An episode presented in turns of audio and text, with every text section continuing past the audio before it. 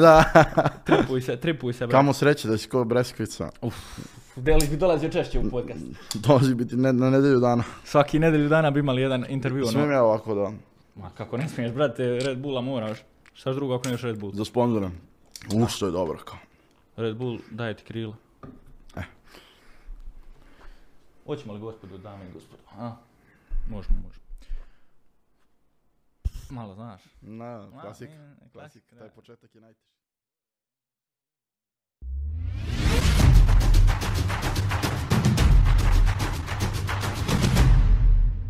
I veliki pozdrav svima ljudi, dobro došli u novu epizodu Davkasta. Ovo je zadnja epizoda, ali samo za ovu sezonu. U današnjoj epizodi, odnosno u zadnjoj epizodi za ovu sezonu, morao sam priuštiti nekog specijalnog gosta. Nekoga ko može pričat puno, ali jako zanimljivih stvari, puno story timeova, nekoga ko se bavio profesionalno LOL karijerom, nekoga ko je najbolji prijatelj Bake Praseta. Danas s nama u studiju Stefan Delić, poznati kao Delić. Jesam dobro najavio? Da, vrh, vrh, pozdrav svima. Hvala puno što si me pozvao, drago mi je da sam došao i nadam se da ću imati nešto interesantno da kažem. Pametno, ne toliko, ali bar interesantno. Ma dobro, moja... uglavnom da držimo publiki pa, E, publici pažnju. to je to je najbitnija stvar. Reci mi odmah za početak, deset je, ali šta? Deset je, ali nemam auto. Pa dobro, Nemam nema veze. auto, znači nula, jel, jel tako kažeš? Tako je, tako, tako je. Ima li u Mostaru djevojaka deset je, ali? Uf. Pa Evo, ne bio si tu, pa bio si navečer, prošao si taj noćni život. E, bio sam, izašli smo juče, e, bio sam tu sa drugarom jednim koji je iz Bosne, tako da nije mi toliko bio cilj da kao startujem devojke, ali ima baš dosta lepih devojaka i na kraju sam i ušao u priču s nekima, tako da ono, baš je, super mi je ovde, baš je prelep grad i generalno ljudi su baš opušteni, to je meni dosta bitno. Generalno u Bosni su ljudi onako opušteni, nema toliko tenzije, ono, bukvalno više vidim tenziju kod nas tamo nego ovde, svi su Da, onako vrh, tako da je baš lepo. Kakav je osjećaj preći ono, iz BG brzog grada, vamo u Mostar, ono, malo mirnije, naravno. Bosna općenito kao Bosna i Hercegovina, ono, malo mirnije područje, možda od Srbije. Pa ja volim tako, generalno baš volim da putujem gde god, na neka nova mesta, onako Beograd, tu sam već baš dugo i ono smorilo je više.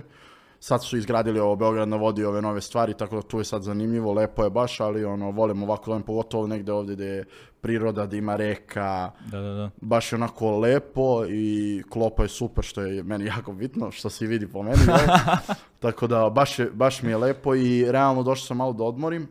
Ja te juče sam izašao, malo smo zaglavili, tako da i nisam baš odmorio juče, ali danas mi je dan onako Danas za, je chill, ono, što da, da posmatram grad, da idem malo da prođem sve, tako da... Ovo ti je i prvi podcast ko što ja znam, ali nije prvi put naravno da si pred mikrofonima. To ti je život, čitav te prati taj mikrofon. E, nekako. tako je, da, živim od njega. Hvala Bukvalno. mu što postoji. Mikrofon kao, kao, kao glavni izvor prihoda. To, to, to. Kad bi neko rekao kao komad željeza, ono kao pravi mi novac, znaš, nerealno zvuči, ali zapravo je tako. Ajmo onda od početka kad smo već kod mikrofona. Uh, Okle Delića u Lolu, Okle Delića kao komentatora i kako se to sve izdešavalo, jer ti imaš jako, kako bi rekao, iskusnu i bogatu karijeru, znači bio si u dosta timova, bio si u Bakinom sa Papu kasnije, bio si znači Crvena zvijezda, znači bilo je tu jako puno timova, onaj, Fortu- na Fortuni si stalno bio komentator, znači kad bi bili onaj, ti glavni turniri, kako i odakle tebe tu sve odjednom se desilo to? Pa generalno LoL sam počeo da igram krajem osnovne škole, to je baš davno, predno deseta godina. Do, sa drugarima sam išao igronicu i oni su igrali tu igricu i kao ajde da igraš s nama i tu su me uvek zezali kao loš si, mm, igraš preloše, moraš da naučiš i ja sam se iznervirao. Ja šta god radim volim da budem dobar. Generalno ne volim stvari koje ne znam, jer baš zbog toga, na primjer, nisam i naučio da editujem, jer je teško, editovanje klipova je teško u početku, ništa ne znaš i onda ja, pošto ništa ne znam, iznerviram se brzo i onda ni ne mogu da učim, a LOL sam, na primjer, hteo da naučim, bilo mi je mnogo zanimljivo i postao sam sve bolji i bolji, nisam imao toliko dobar kompjuter, kad sam uzeo dobar kompjuter, odmah sam postao mnogo, mnogo bolji i tu sam, ovaj, kako se zove, došao do tih nekih viših rankova, krenuo sam da igram turnire sa, sa drugarima, nisu tu bile ni pare u pitanju, ono, igrali smo zbog dobrog provoda, ovo, ono, da, da igramo kao drugari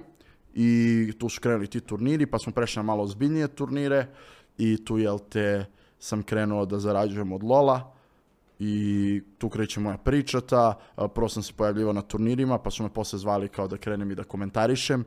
Što se tiče turnira, nije kao da sam imao neke mnogo velike uspehe, nisam igrao sam u tim našim najboljim timovima, ali nije kao da sam sad od toga ja nešto uspeo, ali jel te, bio sam tu tim krugovima, pošto sam krenuo da budem i trener i komentator, tako da generalno to mi je ulepšalo život i od toga sam krenuo da zarađujem i od toga i dalje. Mislim, zbog toga sam tu gde jesam i generalno sam jako zahvalan LoLu. I jel zapravo kad pogledaš šta je LoL tadašnjih godina i LoL sada i sport tada je i sada koliko se zapravo to sve promijenilo jer bio si i u tom vremenu tada tu i sada donekle na neki način Ka- kakvo je stanje, šta se mijenja, jesu li se općenito ljudi kao igrači promijenili, jel se igrica promijenila? I sport kao sam se stalno mijenja, šta se dešava u takvim promjenama?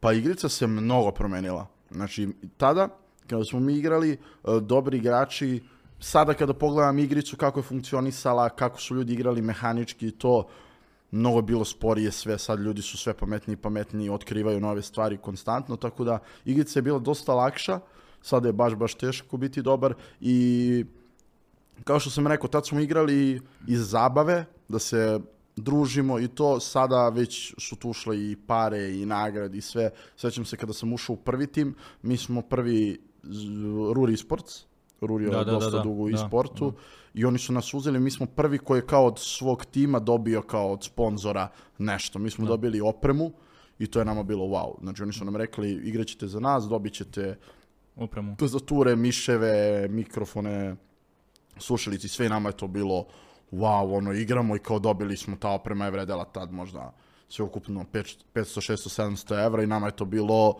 ludilo.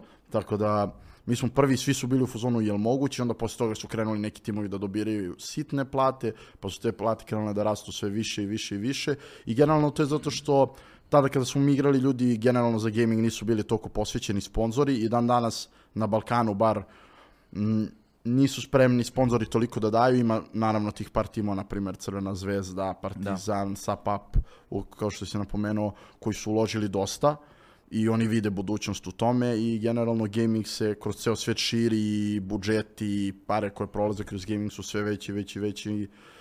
Mislim da je sad bolje nego ikad, a tek će biti. Kako vreme bude išlo, sve će više i više ljudi ulagati u to i mislim da mm, klinci koji planiraju time da se bave treba da rade nešto sa strane i ako vide da su dobri možda čak i treba da se posle tome jer realno ima i ljudi koje ja znam koji zarađuju od toga i ono kupili su i stanove i kola i to od igrica što je realno san Nerealno, svakog deteta. nerealno, da. San svakog deteta, mislim. Da, da, ono. da. Jer, um, jesi li se mogao u tim početcima, kada si krenuo zapravo s LoLom, jesi se mogao zamisliti da ćeš se za nekoliko godina uh, možda moći vidjeti na nekim svjetskim natjecanjima, na nekim najprestižnijim balkanskim natjecanjima, kao neko koji će komentirati najprestižnija natjecanja svijeta u LoLu? Ili, ili je ipak to ostalo na onom nekom površinskom dijelu? Uh, pa iskreno nisam nikad, jer nisam mislio za sebe da sam sad nešto wow predobar, da imam potencijala toliko. Nije mi nikad to bio kao neki cilj, ja sam zarađivao od toga, meni je bio cilj od 18. godine, 17. da zarađujem sad svoj novac, nisam voleo od mojih da uzimam, jer znaš kako to, imali Da. smo mi, ali uh, pitam tato, je, možda mi daš, pa s njim, povuci, potegni, šta će ti, ja, ovo, ono, i nikad to nisam voleo, i onda sam samo želeo da zarađujem svoj novac, ja kad sam zarađivao, meni je to bilo, e, to je meni dosta, živim sa mojima, oni plaćaju račune, ja dobijam platu, vrh, ja ne moram da im tražim pare, a nema, nemam opet te neke troškove životne, tako da, ovaj, uvek sam bio u fazonu, radim to što radim, naravno trudim se da se snađem što bolje, da prođem u što bolji tim, da nađem što bolji posao, ali generalno uvek sam gledao da uživam u životu ovako sa strane, da mi to bude posao koji volim da radim, kada ne radim da idem da se družim s ljudima, generalno sam jako druželjubiv i ljudi uvek pričaju za mene, e, ti si pregotivan, ti si ovakav, ti si onakav, ti si Potvrđujem. budala, pozitivno si lud, tako da to je baš zbog toga što sam uvek volao da se družim s ljudima i da izlazim i to, tako da eto. Jel ti to onda zapravo, uh, ta druželjubivost je zapravo lako kopčanje s ljudima donijelo do toga da danas možeš se družiti sa, evo realno, ono kad te, neko kaže, e, Delić, jel to onaj bakin prijatelj, znaš, jel to čudni prijatelj? Kao, je- jel ti to pomoglo da stvoriš tako jaka i prijateljstva, da, ima, da budeš dobar s ljudima, s popularnima i općenito? Pa da, mislim, generalno da bi bio dobar s ljudima moraš da budeš dobar čovjek. Uh, ja sam se s bakom i čodom, ja čodu znam od osnovne škole, mi smo išli u istu osnovnu školu, on je živao blok pored mene, tako da njega znam bukvalno ono, skoro ceo život, Da. ali se nismo družili toliko. Tako da mi kada smo počinjali to, uh, imali smo mi ok plate, radili smo neke druge stvari, nismo se bavili streamingom, YouTubeom i tim stvarima, ali ovi kako se zove, nije to bilo na tom nivou, nismo bili poznati, ono, to druž, druženje je bilo onako baš drugarski, nije tu bilo ni pomisli da ćemo mi biti sad nešto wow, niti ikakve koristi, znači mi smo se družili, radili, spojili smo lepo i korisno, družili smo se, snimali smo i generalno, na primjer, Baki, meni manje više, nisam ja sad toliko popularan ko Baka, Baka je na neki next level totalno, ono, to je nezamislivo, bukvalno.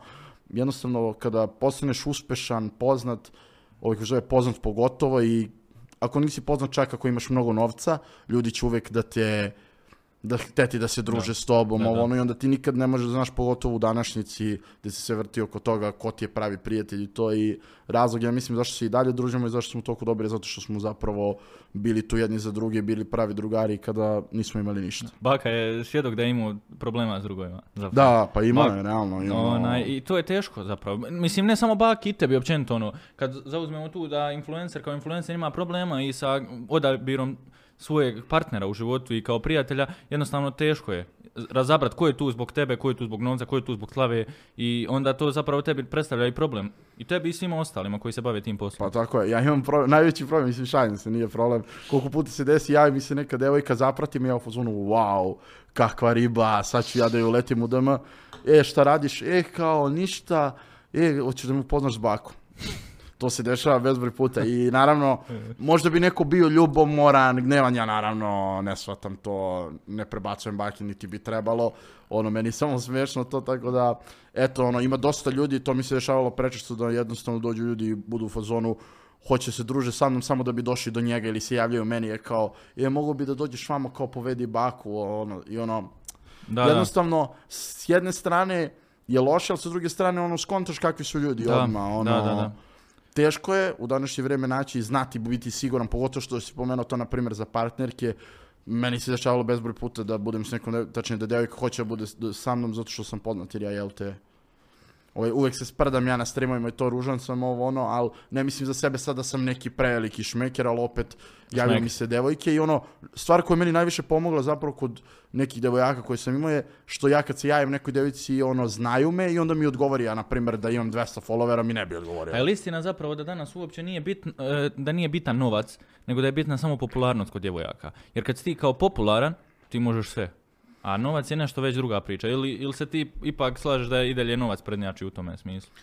Pa znači njima i to. Jer jel te danas koliko se stvari vrti oko toga Instagrama, TikToka, jednostavno ljudi vole da budu viđeni, žele tu pažnju i to, tako da jel te devojke bi bile s tom samo zbog te popularnosti i došlo često se dešava da ono devojka hoće bude sa momkom koji je poznat i onda preko njega da stekne tu popularnost, dobije ne znam koliko pratilaca posle ga ostavi i ono zarađuje, živi od toga samo što je postala poznata, tako da dosta je to teško, uh, teško je naći pravog partnera, uh, naravno svi žele da izlaze s tobom, da se viđaju kada imaš novca, kad si popularan, devojke ono vole da ih izvodiš u grad, u klubove, mene ono koliko devojaka zove, ajmo da izlazimo vamo, ajmo da izlazimo tamo, ali pre sam izlazio stalno, a sad sam ono to smanjio baš ono na minimum u Beogradu, evo nisam izašao na primjer 3-4 meseca uopšte.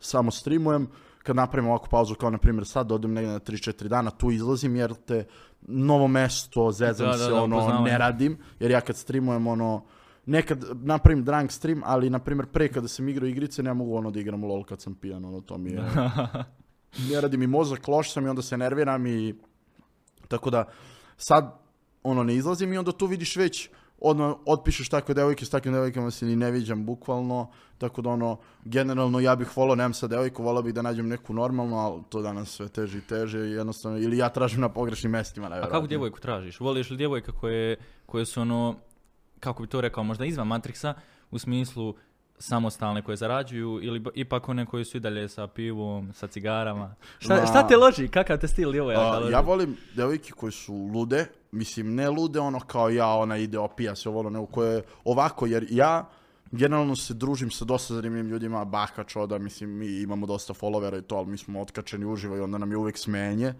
Ja volim zanimljive devojke što je danas preteško naći. Ja se uvijek zazvam na streamovima, ne postoji devojka koja je zanimljiva, kad je nađete javite mi da je se javim. Da, da, da. Šalim se naravno, ali da bude interesantna sad ono to izgled, jer ono ima dosta poznatih koji žele kao da im devojka puca da izgleda predobro, da bi oni kada se slikaju stavio storije, da ljudi vide kako je on kao sa vrh ribom. Meni to nije toliko bitno, bitno mi ono da devojka e, je zanimljiva i to što si ti rekao da li ima para, to mi je nebitno. Ja gledam u glavi ne samo za devojke, nego i za muškarce. Ti ako imaš neki broj godina, ako si prošao srednju školu, treba da ideš ili na fakultet ili da radiš. Znači, da radiš nešto svojim životom. Čak i ako imaju tvoji opet, nije to to da ti samo blejiš i da ti oni daju i ti blejiš u prazno. Da. Ono, mislim da je to loše jer imaš previše slobodnog vremena. Volim devojke koje ono rade bar nešto, nije, ne mora da ima para da zarađuje nešto, ali ono, nek bar ide na fakultet, da ima neku perspektivu, da, vi, da želi da napravi nešto samo u životu, to je meni vrh i ono, to je i meni cilj kao meni, tako da... Misliš to, da je danas ih manjak ili ipak, osta, ili ipak taj broj raste kao, e, želim napraviti nešto svoje, grad neki svoj biznis, graditi, ako ne biznis, onda školu. Uh, pošto devojaka, što je najtužnije, ne, ne želim da kažem da je kao većina takva, ima dosta devojaka koji se trude, koji studiraju, koji su vrh studenti, koje rade, ali je sve više i više devojaka, sve više prelazi na ovu stranu gde i u tom linijom manjog otpora nađeš nekog lika koji je bogat, smuva Kao se bogat s njim student, i ona je se osigurala. Uda se bogato i ćao, ona ne mora da razmišlja, on joj kupi auto, ona se tu oko dece uživa i, i mislim da je problem kod toga i današnje pesme, internet, sve se vrti oko tih para, izlasci, mora, ludila, kola, tako da ovaj, baš zbog toga klinci, devojke, čak i muškarci ono žele što pre da dođu do, to, do, do tog nekog bogatstva i onda mnogo je teži put da ti kreneš sam, pogotovo od nule, ako tvoji nisu imali mnogo ljudi znam, ja kažem, moji nisu sad nešto prebogati, ali nije da nismo imali para. Da. Tako da ono, stvoriti nešto od nule je ono najteža stvar. Ikad baka je stvorio od nule šta sve.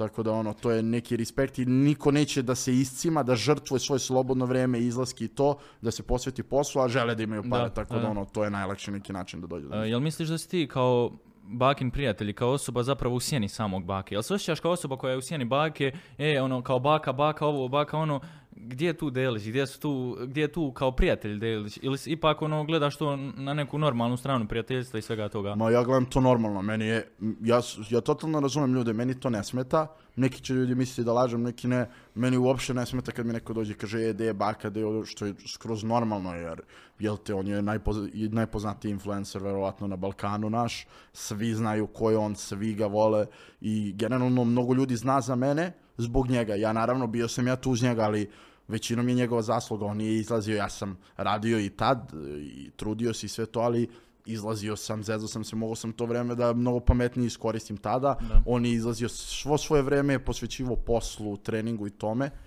I generalno toga je dovelo tu gde jeste i mnogo ljudi zna za mene zbog njega i generalno kada vidim da su ljudi u fazonu "Ej, gde je baka, pozdravi ga, meni je drago jer vidiš koliko ga ljudi vole, to je moj najbolji prijatelj. Za njega mogu da s pravom kažem da mi je ono bukvalno od svih ljudi najbolji prijatelj, koji mi nisu naravno porodica, jer ono, naravno, svi će misliti u fazonu, je on je poznat, ti si s njim, dobijaš pare zbog njega, on te voda vamo, on ti radi ovo, radi ono. Ne zbog toga, nego zato što se trudi oko mene. Uh, mi smo takvo društvo i mislim da i dalje, koliko se dugo družimo, Čoda, on i ja, 4-5 godina, da smo i dalje toliko bliski i zajedno zato što, ovaj, kako se zove, nikad nema lažni, lažnih stvari. Nema, neće on ne, meni nikad reći, ma neka si otišao u klub, on uvijek će mi reći što ideš u Da, klub, da. što trošiš pare, što radiš to. Uvek se sve saspe u facu iskreno i prijateljski i mi napravimo raspravu koja traje tri sata, a na Da. kraju rasprave mi pri zdravoj pameti Da, skontamo ko je u pravu, kažemo u pravu si ili nisi, izvini ili ne. I to je to i zato se i dalje družimo i ja sam presrećan što je on uspešan, presrećan sam, volao bi da ima sve na svetu i nikad mi ono nije smetalo, ono, mislio, mislim da bi ja bio loš čovjek da sam u fazonu ja kao, on je kao, svi traže njega, hoće njega, ono, meni je to predrago. Misliš li da, to jest, jesi li mogao u početcima kad ste se krenuli družiti, kad, kad je krenuo taj neki tandem, taj trojac, jesi mogao reći, e, kao ja tebe bako vidim za par godina na ono vrhu vrhova što se tiče Balkana, što se tiče influencera, YouTube-a i svih ostalih društvenih mreža? Ili ipak ono, bilo je tu nekih padova i svega i ustajanja. Ko- koliko ste mu vi kao društvo doprinijeli? prvenstveno ti kao prijatelj njegov, kol- koliko je njemu značila tada vaša podrška kad je on bio i na dnu i kada je kasnije došao na vrh? Pa mislim da mu je značilo, mi smo uvek bili tu za njega, realno. Opet ću napomenuti, neću da budem u fazonu, je kao da nije nas, ne bi bilo njega, on je dečko koji ono, full svoj život posvetio tome i naravno, verovatno bi uspeo, ne verovatno, nego sigurno bi uspeo i da nas nije bilo, da je mu je značilo, verovatno jeste, jer ono, mi smo bili tu, klipovi su bili verovatno interesantni i zbog Čodi i zbog mene, radili smo sve zajedno, mi smo gurali njega, on je gurao nas još više nego mi njega. I Uh, govorili smo mu uvek, mi smo krenuli od Lola, on je bazirao svoju publiku na Lolu i on je tad, sećam se, pričao u fazonu ja ću uvek igrati, nije to bila priča za fanove, on je bio u fazonu mene je Lol digo, ja ću uvek da igram samo LOL, neću da izdam. I mi smo bili u fazonu ja tebe kontam, sve to lepo, ali imaš priliku, ljudi te vole, gledaju ti jer igraš LOL, neko ko ne igra LOL, koliko imam prijatelje koji mi kažu, brate, uđem ti na onaj live, šta ti pričaš, onaj kineski tamo, šta je ono, ulti, Top magije, mid nešto, ja su- ovo, ono, kakav ja su, ono, drugari koji imaju po 30 godina. I isto tako ja njemu kažem, sviđaš se ljudima, izbaciš pesmu o LOL heroju, imaš milion pregleda. Da. Tad, ono, Da, to je da. bilo nerealno.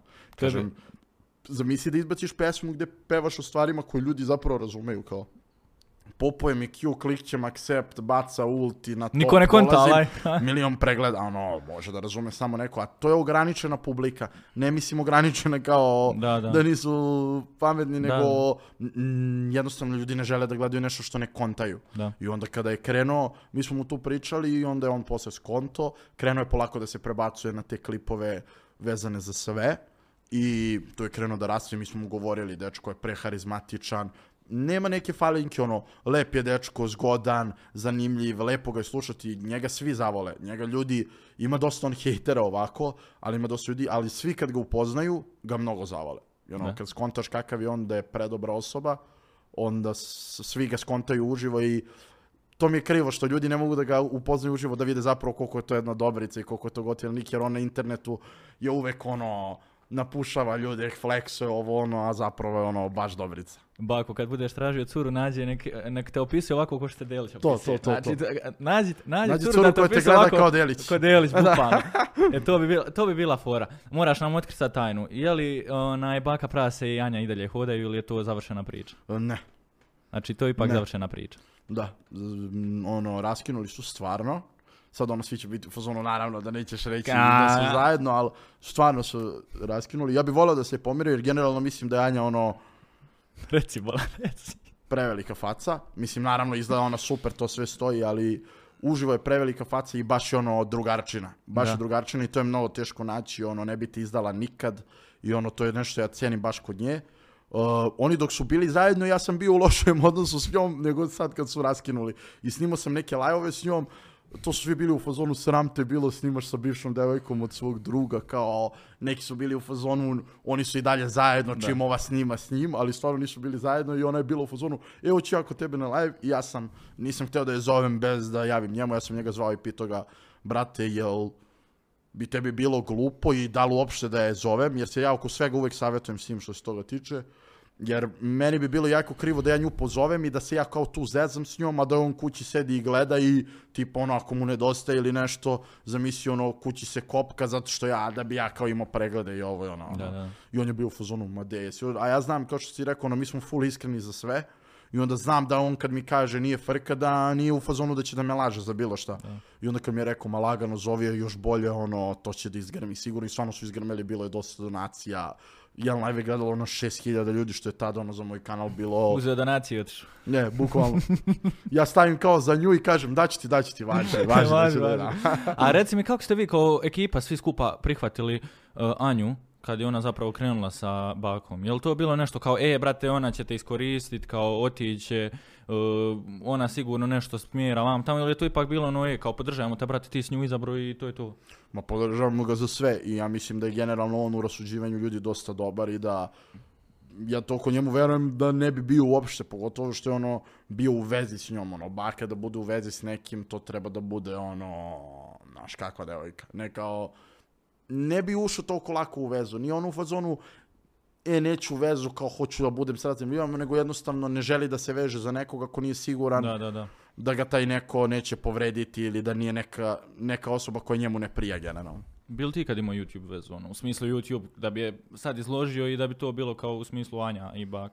Pa bi, ja bi realno, znaš šta je problem? Što Reci. ti moraš prvo da, uh, da bude, da je ne pokazuješ i to da vidiš kakva je ona, jer ono, dešavalo se da neki youtuberi budu s devojkama i da ta devojka pritiska koja hoću ja da me pokažeš, ovo ono, u fazonu prvo kao ljubomora, da ljudi znaju, kao da ti se ne javljaju devojke, hoću ja, hoću ja da snimam s tom, hoću ovo, hoću ono, i meni je nekako to, hm, nekako mi je to red flag, nemam pojma, jer ono, ti ako si sa mnom i to je moj posao i ono, generalno mislim da je normalno da u početku ne poznaješ koje su to, ne pokazuješ koje su to, jer ono šta, mi smo mesec, dva, tri zajedno, ja sad pokažem to mi je devojka, pa raskinemo i mi imamo preveliki fanbase, svi bi onda krenuli da smaraju što ste raskinuli, što ste raskinuli, pa ako ja kažem da je ona kriva, ovaj, ljudi mogu da krenu da je napadaju, da je šalju poruke, ne da je Bože ili nešto tako, a ako ispadnem da sam ja kriv ili da krijem, onda će se ljudi biti u fazonu šta si to uradio.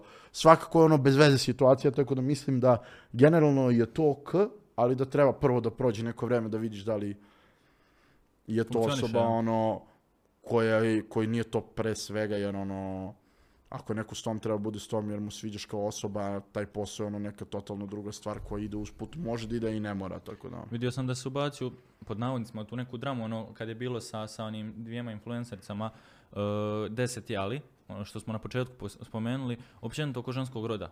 Uh, nastala je buka, prvo je, bilo, prvo je bila drama koja je nastala ovdje u podcastu, onda je, uh, ne znam jesi upoznat Nisam, nisam. sa dizajniranjem žena slučajno. E, znači, fazon je bio zapravo da su, da su žene dizajnirane na neki način, e, što je Maminjo iz, onaj, izjavio i jednostavno da žene ne smiju ići u klubove pušiti, piti onaj, da to nije zapravo ženstveno. Imaš ti takav neki komentar zapravo, jel, jel, jel ti lijepo zapravo vidjeti curu u klubu koja puši i pije? Jel ti ono to kao ok, ako ja pijem piti?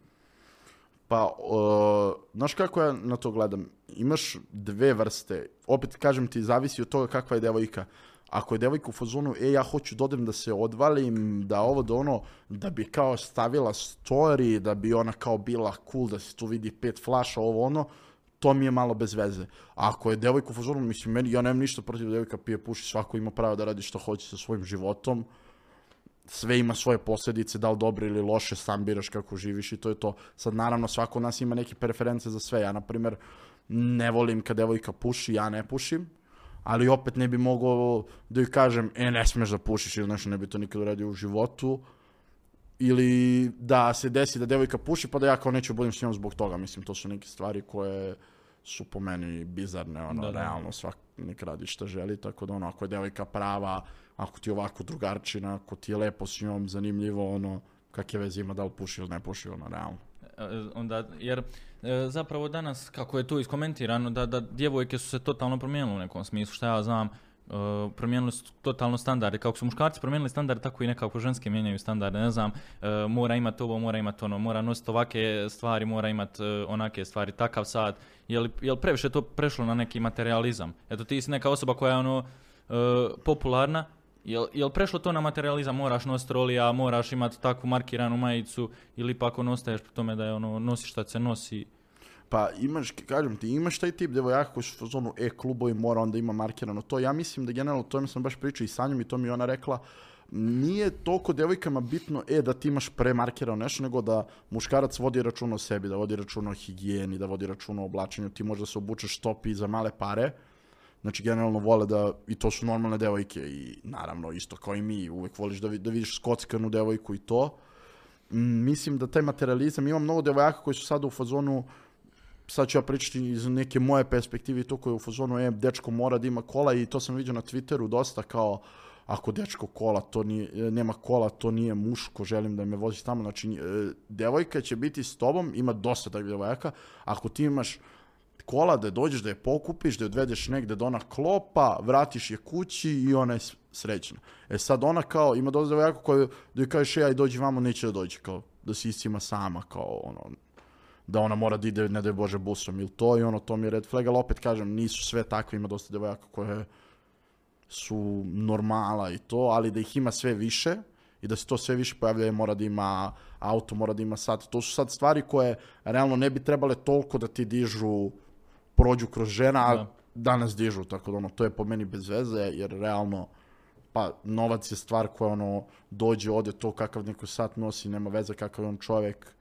Znam ljude koji nose satove od po 100-200 hiljada evra, pa su loši ljudi i ne bi nikad bio u kontaktu s njima. Znam ljude koji nemaju sat, pa su predobri, ono, prošao bi svet s njima, bukvalno. Da, Tako da, da, da. ono, to su neke stvari koje realno uh, mogu da privuku samo zatucane ljude. Jer, jel se ti glupo osjećaš, odnosno imaš problema sa takvim djevoja, djevojkama ili ih faktički izbjegavaš jer ne voziš, pa jel to predstavlja onda problem kod traženja cure ili ipak ideš od te skupine takvih žena? Uh, gledaj, generalno neću ja da pričam kako je to kao nebitno skroz, naravno da devojka voli kada je muškarac ono sposoban, kada ono treba položiti, treba imati auto, sad koji auto imaš nebitno, ja na primjer, meni je to stvar koju sebi zameram, što nisam položio i nikako da odem da položim, jer uh, devojci treba da bude bitno da si ti sposoban muškarac, ne da imaš mnogo para da ti može izvedeš u klub, nego da si ti sposoban da ona zna da je s nekim ko vodi račun o sebi, ko ima neku perspektivu, ko hoće da radi, ko razumeš, vidi Da, da, sebe negde za par godina, tako da ono, to je neka stvar koju treba imati i naravno, nekim devojkama je to veliki plus, nekim devojkama je minus što ne voziš, ali opet ne treba to da bude presudna stvar, isto kao na primjer ovo za cigare. Ima tih milion nekih sitnica koje mogu da ti povećaju šanse ili da ti ih oduzmu, ali opet, kao što sam rekao, to su po meni ono sitnice. Najbolji primjer takvog gledanja tih, šta ja znam, djevojaka, žena, kako god hoćeš to da svrstaš, je možda sada jer si nedavno bio tamo na Zrću, e, i tamo možeš vidjeti svega i svačega. Kak, kakvo je iskustvo na Zrću, kako, je, kako se desilo uopće da dođete do Zrća, da odlučite ići na Zrće, O, bio je neki story time, pa ne znam sad ko je kako upratio, jer zanimljiva je priča bila onaj kretanja vas na Zrće, pogotovo ti šarke, čuda, ono, haos je to kad se krene. Da, znači bilo je baš ludilo. Kako smo došli na ideju, bio je festival neki i išli su svi ovi naši poznati, bio, ko je bio Devito, Relja, Vojaž, Nući, ne znam nijako sve i bili smo u fazonu, ćemo da odemo tamo, uh, sređen nam je smeštaj, put, odemo, snimamo, zezamo se.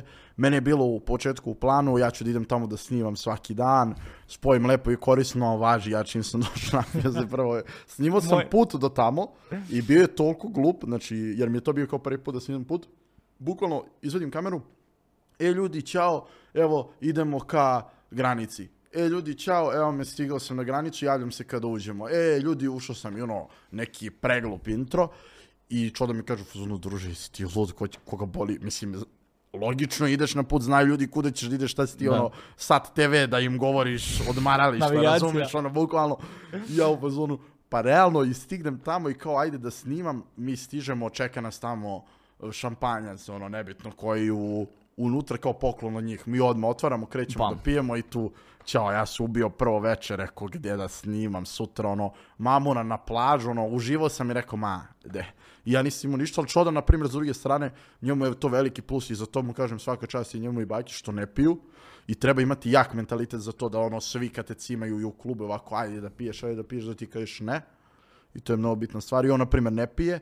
I kad si trezan, ono, mnogo ti je lakše, mnogo si odlučniji da radiš tako neke stvari. I ono, ide s njima i ono, bukvalno vidiš situaciju gdje ja sedim, pijem, ja i Šarke posmatramo neke ribe, a Čoda, vrate, s onim reflektorem ima onaj blic, on, ovaj kamerman, pro, guraju, se, guraju se onako, prolaze kroz ljude, ono, smaraju ribe, u fazonu pitanja, ono njegovo, da li je veličina bitna, ovo, Da, da, ono, da. ja u fazonu vidi ovog, razumeš, mislim, realno ljudi te gledaju sa strane i u fazonu su, dosta ljudi u fazonu, vidi ga ovaj, ide, smara ljude, ovo, ono, a ljudi su opet u fazonu koji intervjuiš, hoće da bude u klipu, tako da ono, treba imati petlje, raditi tako neke stvari, startovati pijane ljude, nikad ne znaš šta može da se desi i generalno bilo je baš ludnica. Došao si tamo, je li bilo žena, prijatelja, novih upoznavanja? da, da, da, da. Šta se da. dešava na Zrću? Zr- Šta ostane na Zrću rodi se u Beogradu? kako? E, tako, je, tako je, tako je, tako da, bilo je dosta devojaka, sad ja ono ne volim da pričam toliko o tome, ja na streamu, evo, na primjer, ne pričam o tome, ja se uvijek zezam kod mene na streamu,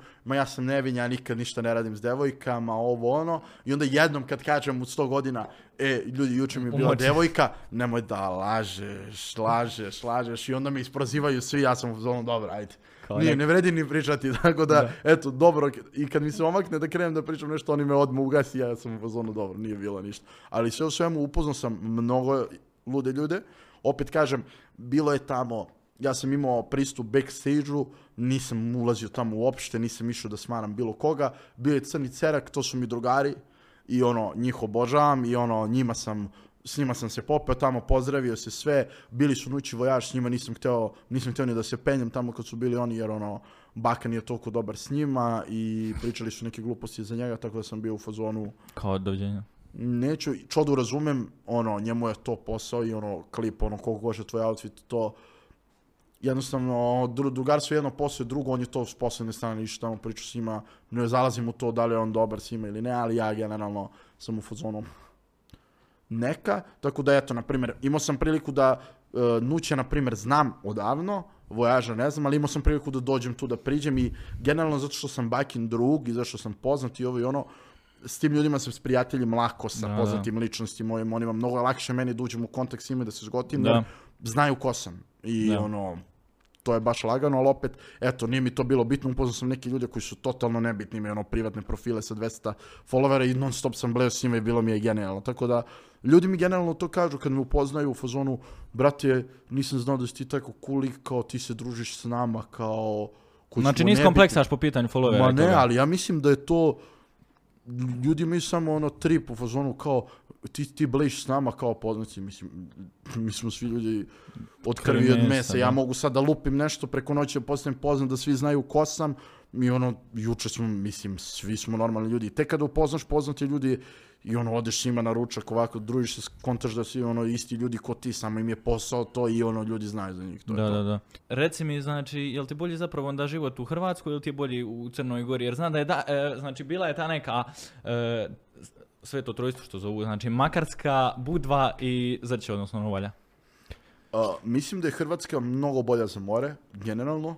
Uh, mnogi ljudi iz Srbije, generalno zbog tih ono hate priča od pre, znaš, Da. ono Da, između Srbije, nacionalizam neki Hrvatske, kao ideš u Hrvatsku. Dešavalo mi se da mi ljudi šalju poruke, jel moguće da si otišao u Hrvatsku kao, jesi ti kao lud, ono... Ubićemo te kao... Ne, ne, ne, ne to nego, ljudi iz Srbije kao naljutili se na mene kao što sam ja otišao u Hrvatsku na more, ja sam u fazonu, ono, imam toliko drugara iz Hrvatske s kojima sam toliko dobar, mislim da te neke gluposti koje su se dešavale ne treba uopšte da, mislim ono što bi mrzio, ja sam generalno uvijek u fazonu ne treba niko da se mrzi, da se svađa, ono, da se širi negativno, samo treba širiti pozitivu, da smo svi super, uvijek ću ono, nebitno mi ko je odakle, ono, uvijek ću da budem pozitiva, ovaj kako se zove sa svima, ono, upoznao sam neke ljude koji su iz Albanije, na primjer, ja sam sa Kosova i nas su ljudi koji su ono, a, iz Albanije proterali Da. i mi smo, kada je bio rat, otišli u Beograd i šta sad ja treba kada vidim nekog koji iz Albanije ono, da, da ga mrzim,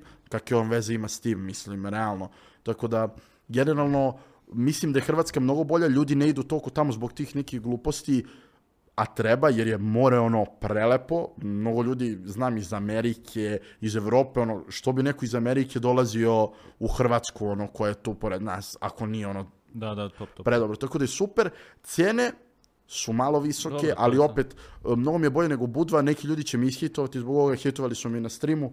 Ja sam u fazonu da je u Budvu besmisleno ići, jer onako izađem u klub, isti ljudi koji vidim u BG-u. Tad kad sam vidio, znači ja izađem u subotu na freestyler i odem u sljedeću subotu u Budu, znači ista, ista ekipa.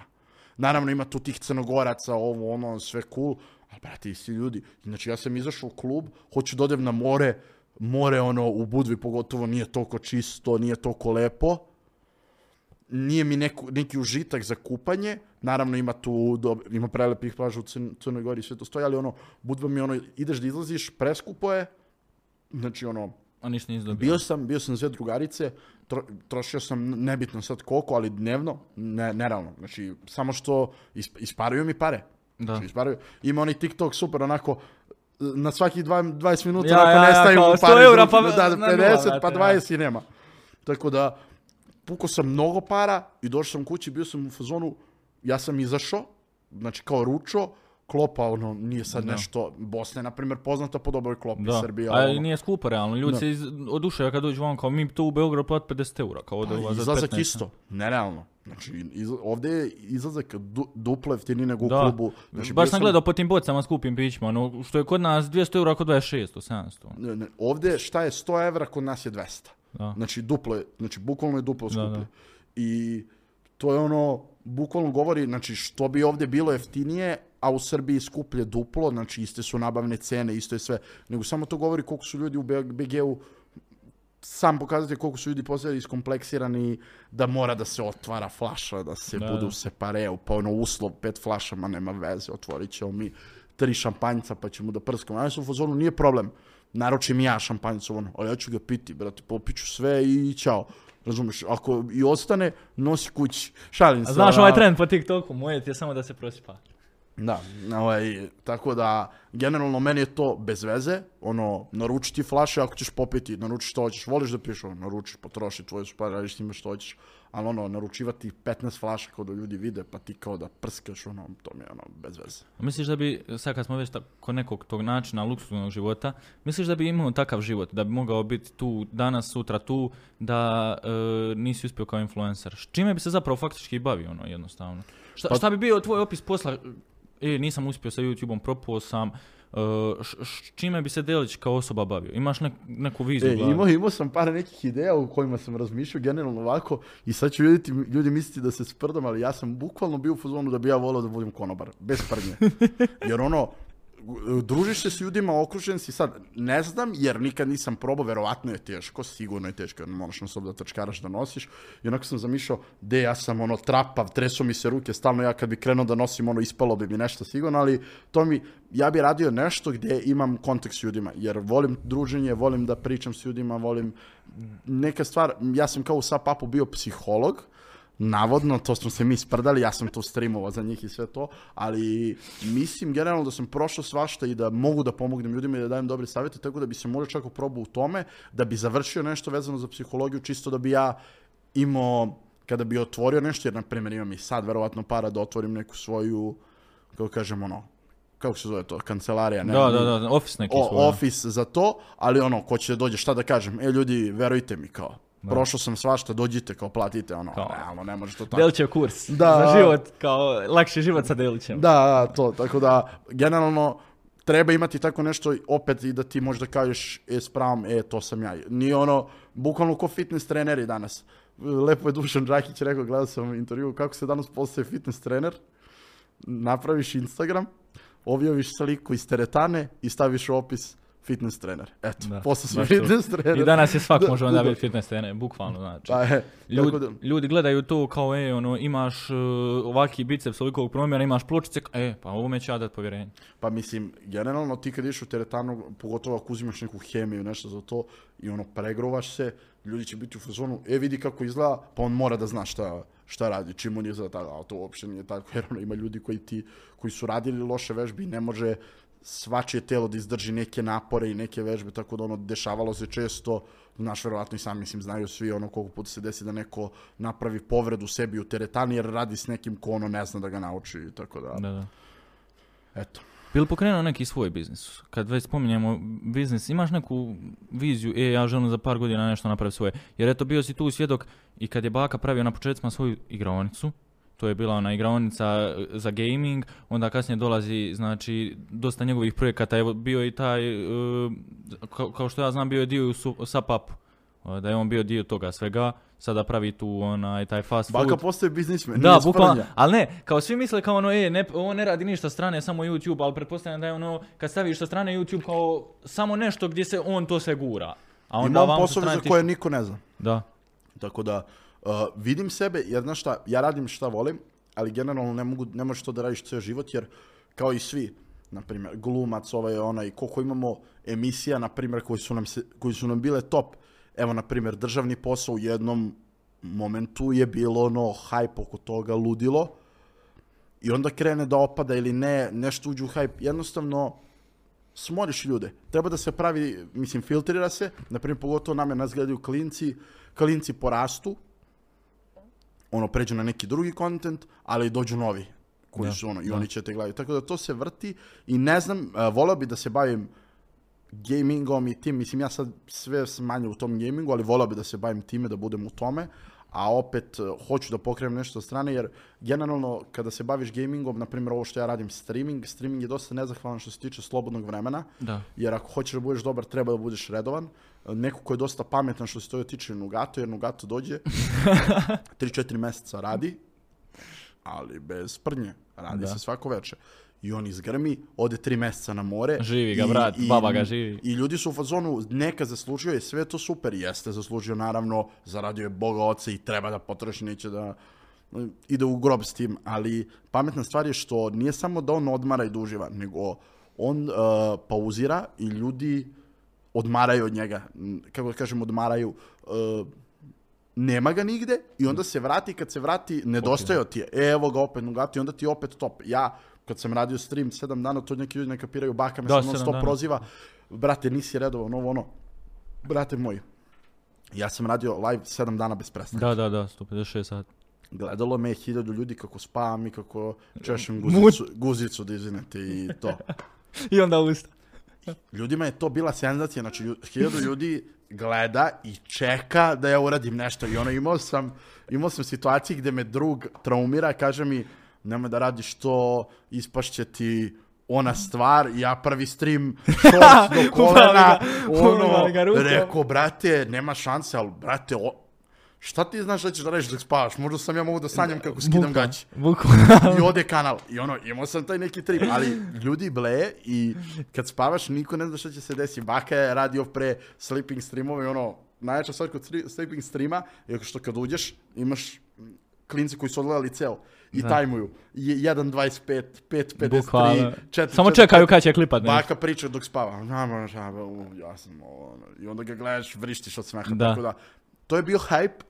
Ljudi su bili u fazonu, jel realno? Svaki, jer ono, ljudima je nerealno da on kad god ode na trening, izađe u grad, ono, kad god se vrati, kad god klikne, ja sam tu. I to ljudima bilo ludilo. Da, da. Ja sam prvi koji je krenuo to da radi ono realno kod nas, taj sabaton koji je uradio da je bio jak, realno. Ne znam da li je uradio neko, ne sjećam se. Ali ljudi moj, znam da imam ja community koji donira dosta i ono, ispoštovali su mi, mislim da ljudi, ovaj kao ja što sam uradio, ne znam da li bi mogli da isprati jer sam ja dobio baš dosta donacija i nekim ljudima je prpa jer ti ako kreneš da radiš to i ne bude donacija, Si ispadne kao da nisi toliko jak, razumeš, ono, da se ne izblamiraš kao traja mi live samo 2-3 sati, dešavalo se to ljudima, krenu i onda vide nema donacije i ugase, kao posle 5 sati, a kao radiš sabatom koji treba traje bogovac. Kad si došao na ideju uopće da praviš to? Šta ti, šta ti bi da dođeš, e, 7 dana ću streamovat ono bez prestanka. M, platforma na kojoj sam streamovao je mene plaćala prvenstveno i mene i mnogi streamere po tome koliko streamuješ i koliko te gledaju ljudi. Da. I onda su odjednom na boom stavili da ti moraš dobiti određeni broj donacija od ljudi preko te platforme da bi to oni isplatili. I oni su meni nakucali neku cenu gdje su ljudi meni rekli, mislim cenu, nakucali su mi neki goal Limit, ja. koji treba da popunim da bi me platili, koji je bio nerealan i svi su bili u fazonu ma buraz. Propada platforma, beži ovo, ono, neću da imenujem bez veze, ovaj, beži, beži, beži, ja sam bio u fazonu, hm, idemo na zrće, ja treba da popunim sat, imam ovo, daj da smislim kako bih mogao to da odradim, a da idem na zrće. I to je ono što je stvar kako treba da radiš, da razmišljaš kako da uradiš nešto Da. da se snađeš, ta snalažljivost. I bio sam u fazonu, kada bi uradio to, seo sam sa drugarom, Alec Middleman, verovatno znaš ko je, on je u dropshippingu.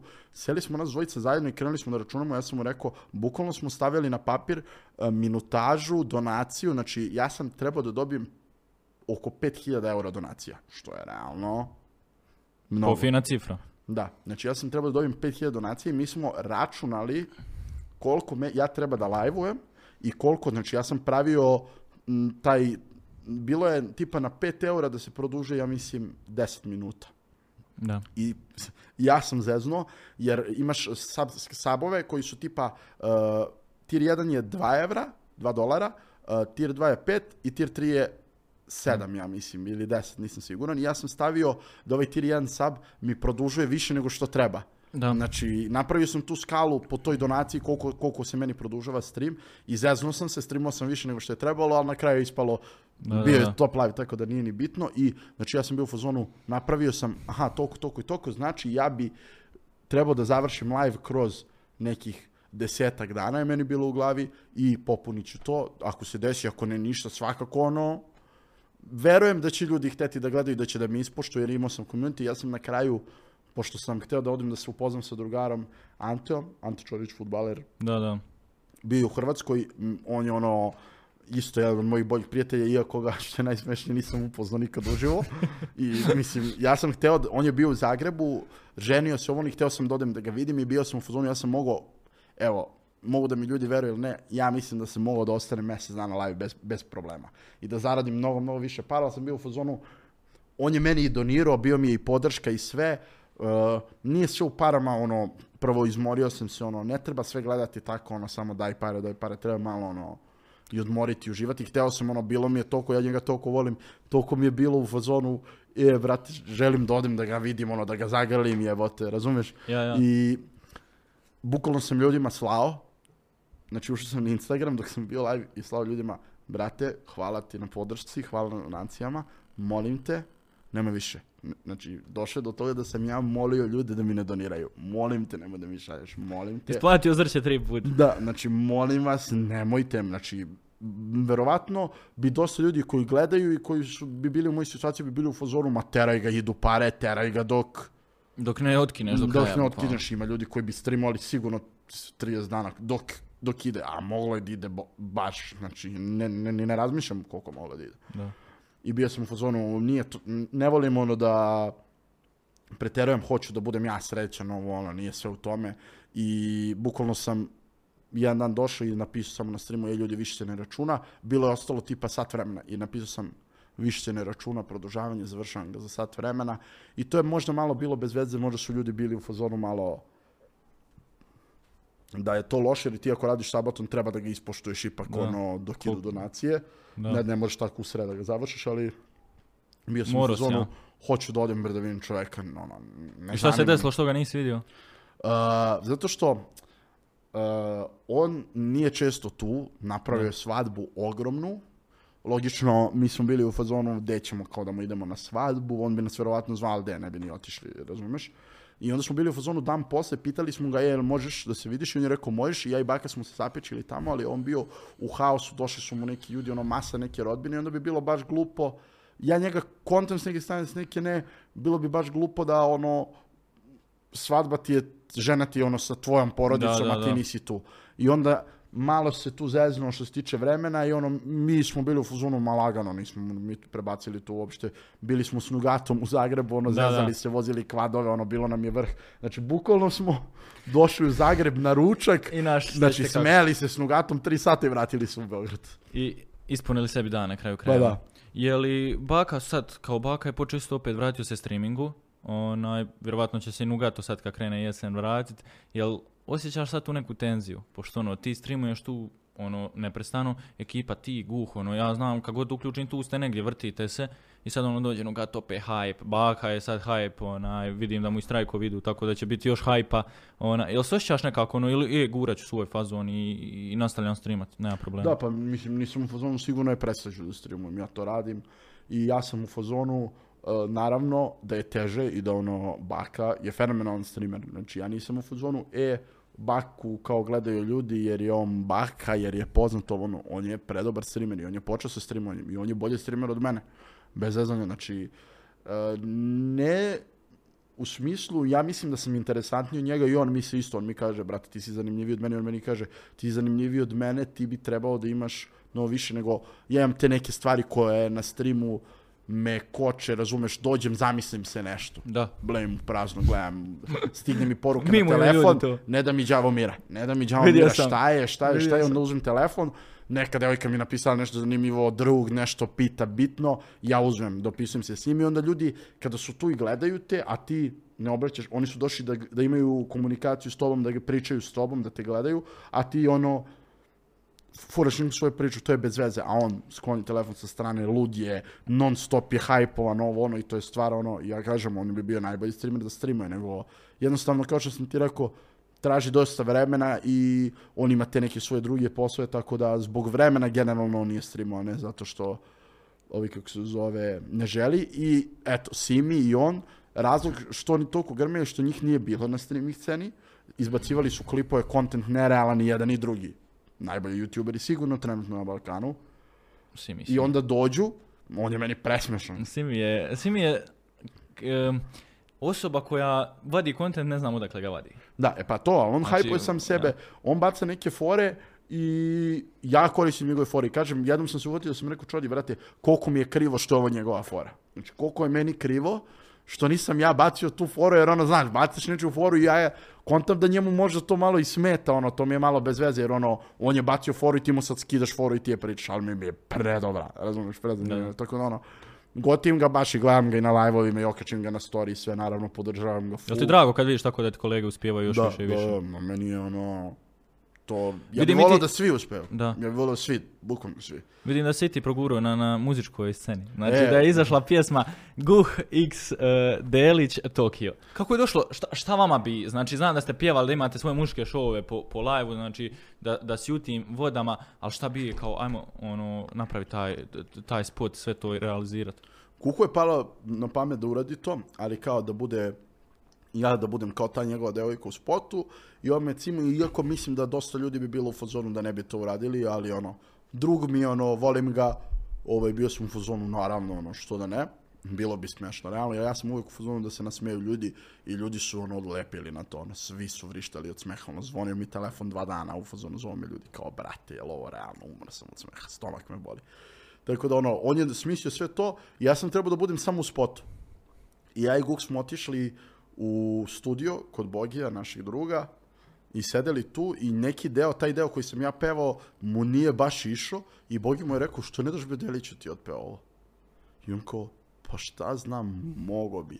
I ja ulazim kao ono, ja rekao, ajde, što da ne, šta fali. I ulazim ja u, kako se zove to, ta soba za pevanje. Gluha. Da, i krećem da pevam i Guh me snima za story, na storiju, ono, krešti gavran, kunem ti se, ono, nikad gore blago gluvima, kunem ti se. I Bogi mađioničar od toga pravi da to zvuči top. I meni se ljudi, legit, to nije kao sprnja, javljaju, u fazonu su u Burazeru, tvoj glas autotunom zvuči predobro, moraš da snimiš pesmu. I svi su bili u fazonu da je predobro ispalo.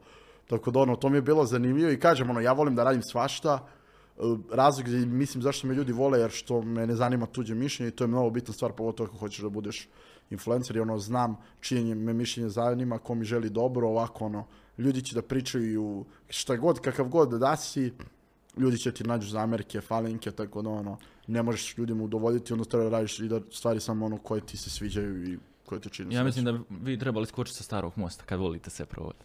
E, to šta, bio- ja bi skočio, nije meni Pa jeste išli? Jeste hodali? do E, tamo? nismo, danas mi je plan da odem da vidim sve to, ovaj, znači, skočio bi, ali ja sam trapav, znači, ono, izokrenuo bi se i, i umro bi, sigurno, ubio bi se.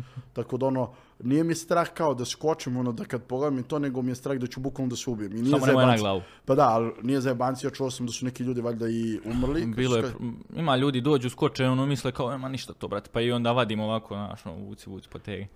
Tako da, e, zbog toga nije zajebancija, izvinite, na, Samo ti, brate, Ovaj, da ja ono rizikujem svoj život da bi skočio, ono, nemam ništa od toga, realno kao adrenalin, ali nisam ja kao neki adrenalin džangi, ono, da razumeš da sam mnogo vezan za to, tako da ono, lepo mi da vidim i stvar koja mi sviđa, ono, da vidim lep pejzaž, ono, lep grad, da sednem, da klopam i da gledam Da, to, da. to mi je ono, full.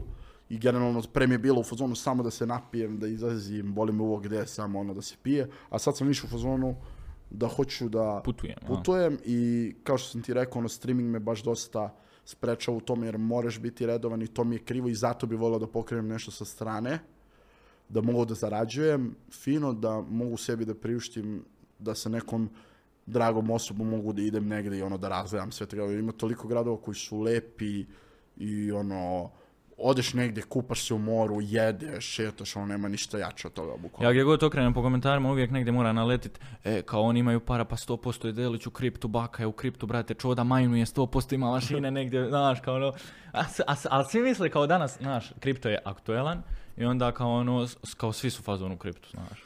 Imam drugare koji vode linku stranicu za kripto i ja ću, zvali su me kao da budem tu s njima, da ih ja malo reklamiram, da ne moram da plaćam, a ono ubijaju, tako da plan mi je tu da uložim pare.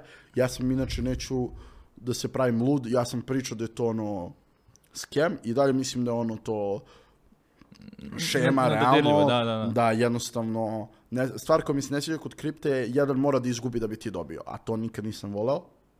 Tako da ono... Ali sad te nikad ne dovezo 100 tisuća eura Mercedes skript. Da, e, tako je. Tako, je, Tako da ipak nije E, nerealno. Znaš koja je fora? Što kada se okružiš nekim ljudima koji su od toga zaradili milione i žive neke živote nerealne, ti si u fazonu, jer ti kada ti pričaju, ja kontam ljude koji su u fazonu, ma de to, kao šta? Ali, brate, kad ti okružen tim ljudima, Da, da, kada da. vidiš šta rade, ono, koliko su chill, jer ono, nisu ti ljudi u fazonu izgasirani, kao idem ja trošim on, nego, brate, skroz su lagani. I realno, novac nije najbitnija stvar u životu, ali što ga više imaš, to si laganiji. To, Jel- si, to je manje stresa, to si laganiji i naravno pare ne mogu da kupe neke stvari kao što su zdravlje, što je najbitnija stvar Da. u životu, realno.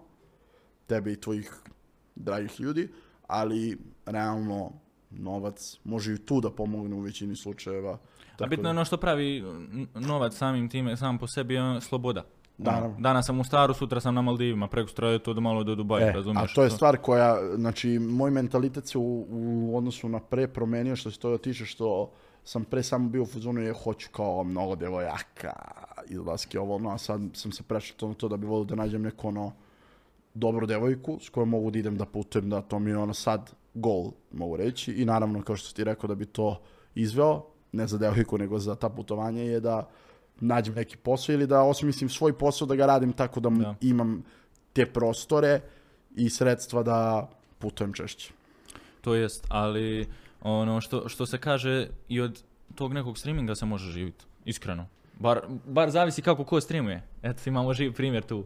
Zrće se onesposobilo i osposobilo.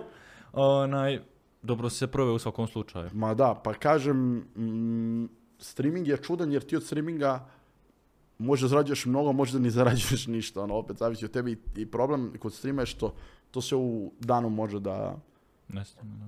pukne jer, na primjer, ja jednu, jednu lošu stvar reci, glupost, kraj.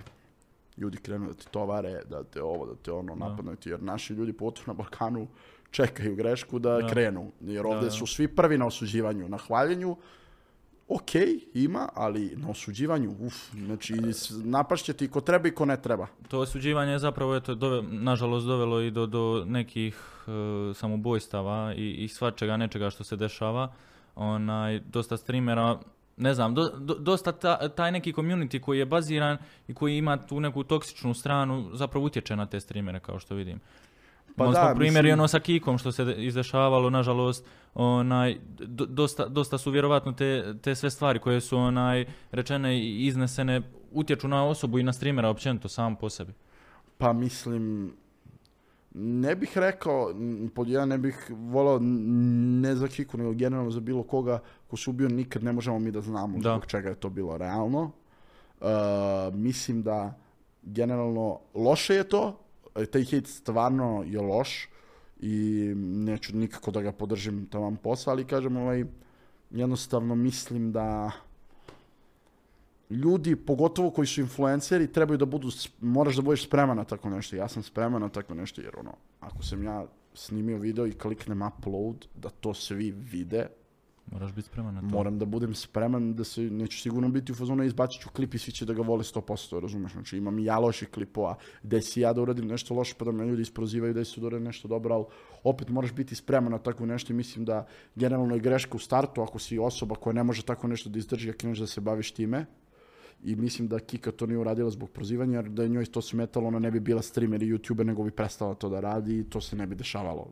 Mislim, ono, ljudi na Balkanu, ne na Balkanu, nego na svetu, ti možeš da ubiješ čoveka, posle 10 dana će svi da zaborave. Da. Dok je to aktualno, svi će, svi će pričati o tome, a posle 5 dana svi zaborave na to. Tako da, mislim da to nije bio slučaj, ovi kako se, tačnije znam da to nije bio slučaj, jer mi smo se s njom posle toga i družili i sve, bili smo dobri s njom, tako da nije do toga da je to možda njoj smetalo, mislim ne možda da je smetalo, smeta, ali opet kažem, to bi bilo kao da ja dođem, ono, da skinem sebi točkove s auta i da sam u fazonu što auto neće da mi ide, razumeš, ono, Kakva je tvoja reakcija bila kad si zapravo saznao sve, da se to izdešavalo? Ono, kao kolegica Ma, ja koja sam bio u zapravo... šoku, ja sam bio u Ono, šoku. n- Mislim, odjednom nema- nema ničega, nestaje. Znači, meni ne samo za nju, nego za dosta ljudi koje sam ja poznavao, desilo mi se eto da mi je drug koji mi ono mnogo nedostaje umro od korone, na primjer. Znači, samo... Nestanu. Nije, nije ni blizu ista situacija, ali ono, nestane neko i ne može da ti dopre u glavu. Pretužan sam, mnogo mi nedostaje to, ali jednostavno u glavi mi je kao da je dalje tu, mislim, ono, ne, Da, mogu, da. ne mogu da Stvari ti skop- jednostavno da se skopčam to to u dešava, glavi da. da. njega nema više, ili nje, razumeš? I ono, mnogo mi je krivo, mlada devojka, jer generalno ja mrzim ta samoubistva, jer mislim da ono šta god da ti se desi u životu, ne treba sebi da oduzme život, sve može da se ispravi, uvijek možeš da radiš na sebi i ono, ne volim to kad se desi, jer ono, krivo mi je što nije sprečeno tako nešto, a opet, znaš, kako može da, da smo znali da može da dođe Da, do toga, verova- naravno svi bi spreči svi, pomogli, da, da. naravno, a, Ti si bio tu neko ko je uz podr- bio podrška i dalje i, i prije onaj baki prase tu i kad se to sve izdešavalo zapravo pošao je taj neki hejt na njega kao da je zapravo on kriv. Pretpostavljam da i tebi tada u, tom, u tim trenucima bilo teško jednostavno. Gledaš prijatelja koji zapravo je osuđivan od čitavog Balkana da je on uh, krivac u, u, takvom nekom činu. Znaš koja je fora? Što smo mi znali da on nije kriv. Ali opet, ja da dođem da kažem, e, baka nije kriv. Mislim, svi će biti u fazonu. Prva Braniš stvar je, ti braniš svog druga. Kao za sve. Jel, stavljam blan, ne, lažeš jer si mu drugu. Mislim, razumeš, nema, nema neki utjecaj ni moja ni čodina reči. Realno, najbolji smo mu drugari, logično ono da ćeš da ga braniš u svakom slučaju. Znali smo da nije to i mnogo je loše kada ti vidiš stotine hiljada komentara ti si ubica, meni su slali, vi ste ubice, znaš ono, jeziva poruka, Da. neki lik koji ima, brate, sudjelovali svi skupa, lik koji ima 40 godina mi piše ovoliku poruku na slici, vi ste ubice, mlada Kristina se ubila zbog vas i mene su uvalili u to, naravno ne, nije ni blizu, to meni bilo teško koliko je bilo baki, meni Da. maltene nije ni bilo teško jer ja znam da ja kad dobijem neki hit komentar, ja znam, vidim odmah ko mi to piše, znači ja pročitam poruku, gledam da li ima smisla, ako ima smisla, i ako je taj neko u pravu, Da, povredit će te, ali ako te povredi, sam si kriv, ako si tako nešto uradio ili rekao. da. Ali, brate, vidiš da to piše neka zatucana budala koja, ono, nema šta pametnije da radi onda truje ljude, razumeš? I ja to, ono, nisam podnem toliko teško, ali realno nje baki je bilo preteško. Znači, mnogo ljudi mu je pisalo i ono, meni je krivo što ga gledam i ono, on je toliko jak mentalno da to nije realno, znači, ali opet to je ono što sam ti rekao, ti moraš do nekada budeš spreman na to i on je iz takvog nečega da se vratiš i napraviš pjesmu koja je odmah zakucala jako velike brojke. E, moraš, mo- on je prespreman i moraš da budeš takav. Ako planiraš svojim da budeš, moraš da budeš spreman na sve. Jer sve, sve može da se desi. Da. Nikad ne znaš kada ćeš da kažeš nešto pogrešno, nešto loše, može da ti izleti nešto što možda nisi mislio. Objasni ti poslije da nisi mislio tako nešto, razumiješ? Tako da, bilo mi je mnogo krivo i bio sam tu za njega i ono, on je bio baš, baš jako smoren tad. Ono, nismo se ni viđali toliko. On se nešto iselio ovamo, tamo mije, promještao se, imao je dosta i prijetnji i svega. Jel, jel ti općenito kao osoba uh, si imao negativnih iskustva i prijetnji i ganjanja ljudi koji su ono pod nekom jačom zaštitom u gradovima i ostalo ili si ono kao je ok, mene niko ne traži, mene niko ne dira, ja radim svoje i to je to. Pa dešavalo se da, te, da mi ljudi prete i to. Generalno, kažem ti, ja sam pozitiva lik e, i to što na, na live-ovima se ja nekad sprdam s nekim, bacam fore, to pa se neko uvredi ili ovako, ali generalno nije bilo to toliko uopšte i generalno mislim da ljudi ljudi kontaju da sam sprdač i to tih par nekih stvari koje su bile, naravno rešile su se brzo, nije bilo potrebe ni za kakvim glupostima i to. Generalno, ono, baš ne volim ni to nasilje, ni svađe, ni tenziju, ono, to mi negativne te misli vezano za bilo šta, tako da bilo je, naravno, na Instagramu pogotovo, ono, kad te vidim, ubiću te, ti si rekao ovo, ti si rekao ono, kad se Kika ubila, dobijali smo pretnje, ono, čim vas vidim, zgranut ću vas od batina u gradu, ovo, ono, nisam sad bio fosfono i neću da izlazim iz kuće, ono.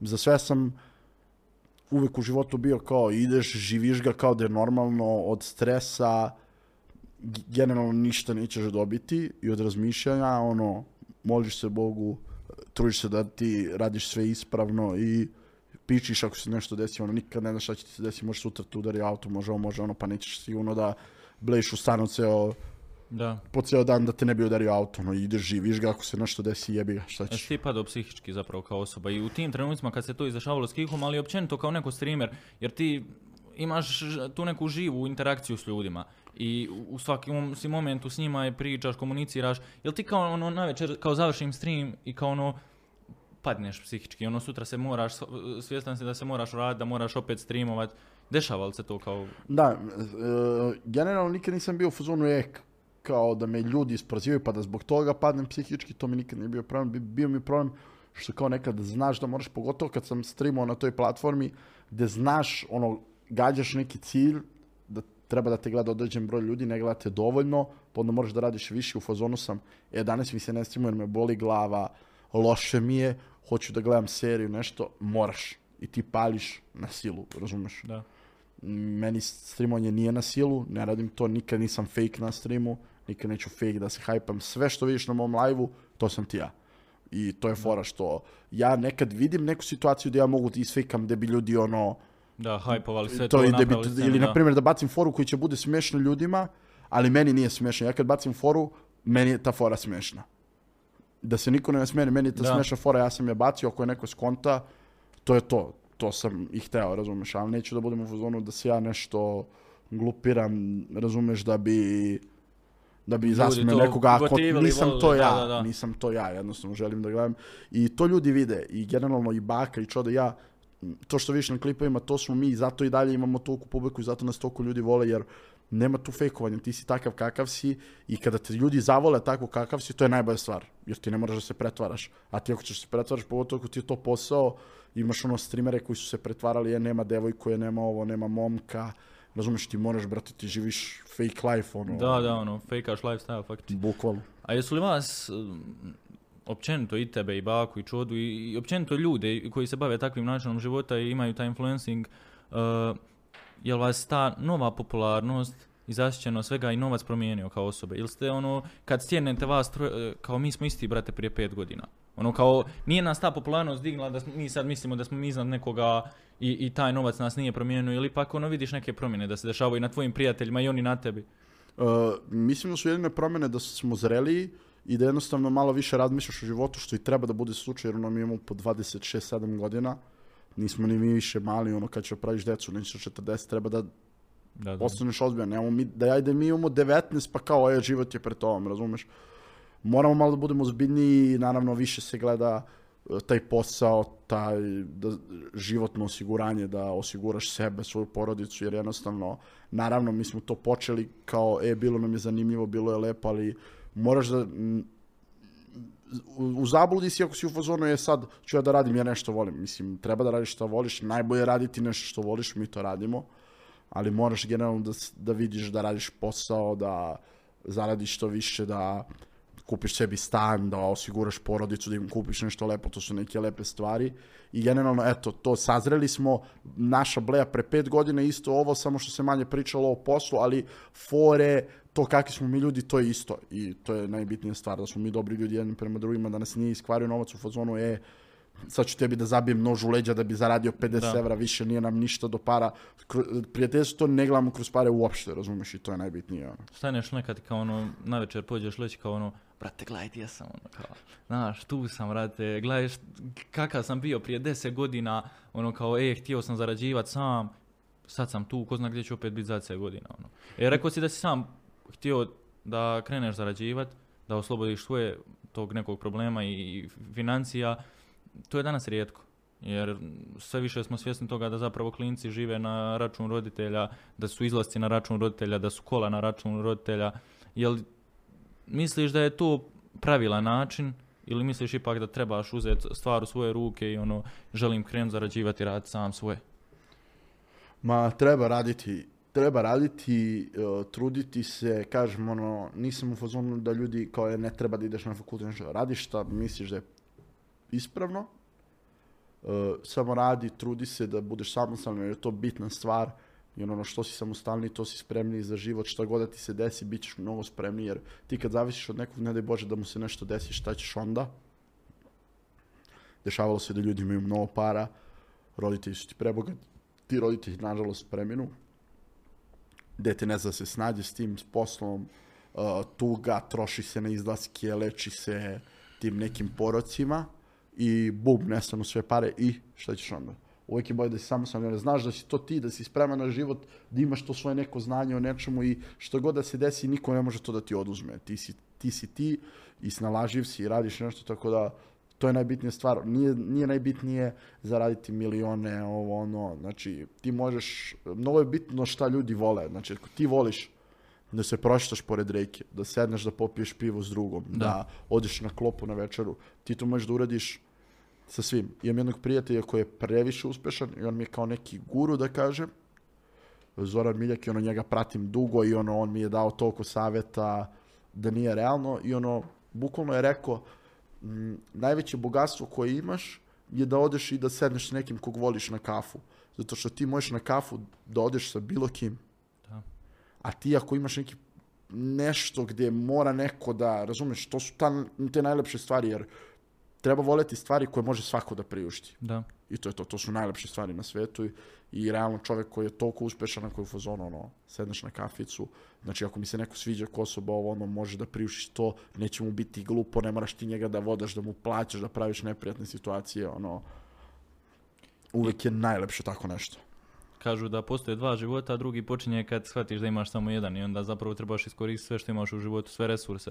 I, i- i poznanstva i novac i e, jednostavno način života. Jer ono, ne znaš hoćeš li sutra biti ovo što danas jesi kao influencer. Možda ćeš sutra preći to, taj neki poduzetnički E. život i imati svoj biznis. I kao rećeš, ok, to je lijepo sjećanje na taj način, ali sad sam u nečemu drugom zapravo. Imam obitelj, radim nešto drugo svoje. Pa to kažem ti, najbitnija stvar je da imaš uh, sreća, ta stvar je ono, to sam sebi određuješ. Neki ljudi su odredili sebi da im je sreća, e, otići ću na, u klub i otvorit ću flašu i odvalit ću se i kao zvaću devojke, ovo ono, a nekom je sreća, to sam sebe ubeđuješ i sam sebi tražiš neke stvari.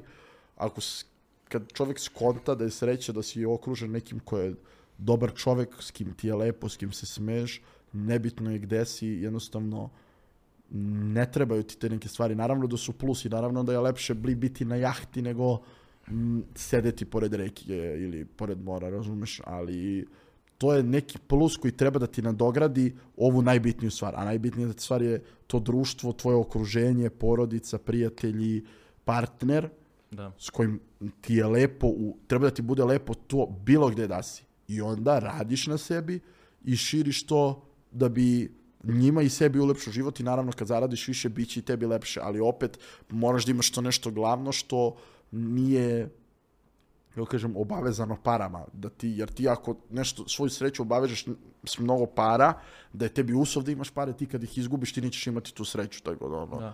Jel influenceri to. žive život kakav ga predstavljaju na Instagramu, ono, kao je, stvarno kad to radim, to sam kupio, kad to jedem, to jedem. Ili, ima, ono, ili imaju komplekse kao je, ako jedem kući kod mame i tate, kao neću to slikat, brate, to mi nije lifestyle, kao ono.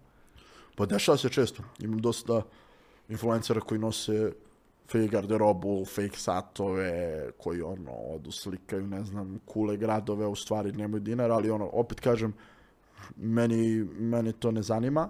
Stvar kod influencera je što svi misle, na- naravno, od kad je, na primjer, Baka krenuo da flexu i to, koji ima pare, svi su bili u fazonu, u, kao od YouTube-a se zarađuje mnogo, i onda svaki YouTuber kad se obuče tako, ljudi su u fazonu, pa ako ima baka, verovatno ima i on. kad si poznat, stvar kad si poznat Možeš i nosiš tako neke stvari, realno ti možeš cijel da budeš fake, ljudi Da, ne te mogu da znaju, ne mogu da znaju sem ako si stručnjak za ovo, za ono, razumeš? Da. Al, ka, a, na primjer, ako nisi poznat, ljudi će već da budu u fazonu, pa, Sumnjiv, kao, ja, da, tako da, eto, to je jedna neka stvar. I opet ja kažem, meni je to nebitno, ono, da li nosiš fake, ovo, ono. Mislim, meni je to glupo, jer ono, ako već nemaš pare, što bi se, mislim, neće tebe to što nosiš lupam, a Palm Angels ili Rolex da načini boljom osobom, razumeš, znači, naravno da je plus, sviđa se ljudima, devojkama, ali ono, ako nemaš, obuci se u Pull&Bearu, ono, a kad budeš imao kupi i da nemaš Kupi, ono bit ćeš sretniji s tim originalom nego jer- tim fejkom koji nosiš, jel tako? na primjer, ja mogu da nosim fake Rolex i ono i šta, svidjet će se nekoj devojci, ona će biti u ima Rolex, ima pare, šta će meni takva devojka u životu, ono. Da, no, samo će ti napraviti problem. Jer ono, ako si ti takav kakav jesi, ako si, to je ono kao što sam rekao za streamovanje, ako si takav kakav jesi, ako se predstavljaš u pravom svetlu, realnom svetlu, kada te neko zavoli, znaš da te zavoli Da. zbog toga kakav si, to je, to je prava ljubav i prijateljstvo i to, a ne ono, prodaješ kule i gradove, a nemaš, mislim, ono, bez veze, realno. E, reci mi za kraj, voliš putovat. Koja je iduća destinacija za putovanje?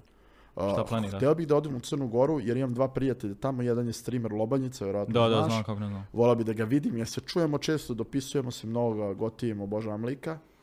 A drugi je Aleksej, moj prijatelj, kog sam upoznao davno i ono nismo se vidjeli jako dugo, on živi tamo i zove me non stop lik je u fazonu, dođi brate, sve ti je plaćeno, znači sleti ili dođi busom, ne treba ti ništa, samo dođi, ali opet kažem ti, nemam vremena. Da. I ono, imam tako pozive i u Hrvatskoj i vamo gdje imaju ljudi koji me obožavaju, koji su, hvala Bogu i srećom, zaradili dosta i u fazonu su ne trebaju ti pare, samo dođi da se vidimo, da se družimo. I nije meni u fazonu, ja hoću da idem jer mi je besplatno, nego ono, stvarno hoću da ih vidim, ali nemam vremena. I onda mi je krivo, onda bi volio da odem u Crnu Goru, jer ono, na moru si, kuliraš, a opet vidim te ljude, ono, izrešam sve to, tako da verovatno to, ako se tiče, što se tiče nekog mora, nemam predstavu, ono, gdje god da odem, ako je lepo, ako je more, ono... Ideš u Sarajevo sad, Idem na sutra. Da, Borni Ghetto. Tamo znači, tamo ćeš slušat bak. Da, idem da slušam drugara i Rafka Moru kog isto obožavam, tako da ono, bit će- mislim, svi koji nastupaju su vrh, tako da ono, bit će sigurno. Biće slom lom, a. E, iskreno, nadam se da si uživao u Mostaru, nadam se da si uživao u podcastu, nadam se da su ljudi nešto novo čuli po pitanju tebe kao osobe i da zapravo približimo taj e, tog delića na, na streamingu i tog delića uživo i evo, ko, ko te prati, ko zna, vidi, e, usporedit će, i na, napravit će najbolju usporedbu. Hvala ti još jednom što si odvojio vrijeme Hvala da što dođeš. si me zvao. Uvijek, uvijek si dobrodošao. Također želim se zahvaliti e, našim sponzorima koji su ovu sezonu ispratili na najbolji mogući način. Red Bull koji je uvijek tu sa nama, Hotel Mepas koji je Delića ugostio, znači, onaj, i koji mu je dao smještaj. E, također Barbershop Sis, close.ba, to bilo to za ovu sezonu. Ne znam, Delk imaš ti šta reći više? Ništa, super je stvar, hvala što si me zvao prvi podcast, nadam se da je bilo sve okej. Uvijek. I oj, hvala ti što si me zvao, ako me zoveš, budeš zvao opet, doći ću. Tako da Naravno. tu smo. Onaj, bilo mi je drago što ste pratili ovu sezonu, uskoro nova sezona, novi gosti. Mislim da te neke ljude nećete očekivati onaj, i da, da i niste mogli očekivati u ovome podcastu, ali navikli ste na sve, tako da eto, do iduće epizode, do iduće sezone, veliki pozdrav od mene i Delća. Ćao! Ekstra. Top.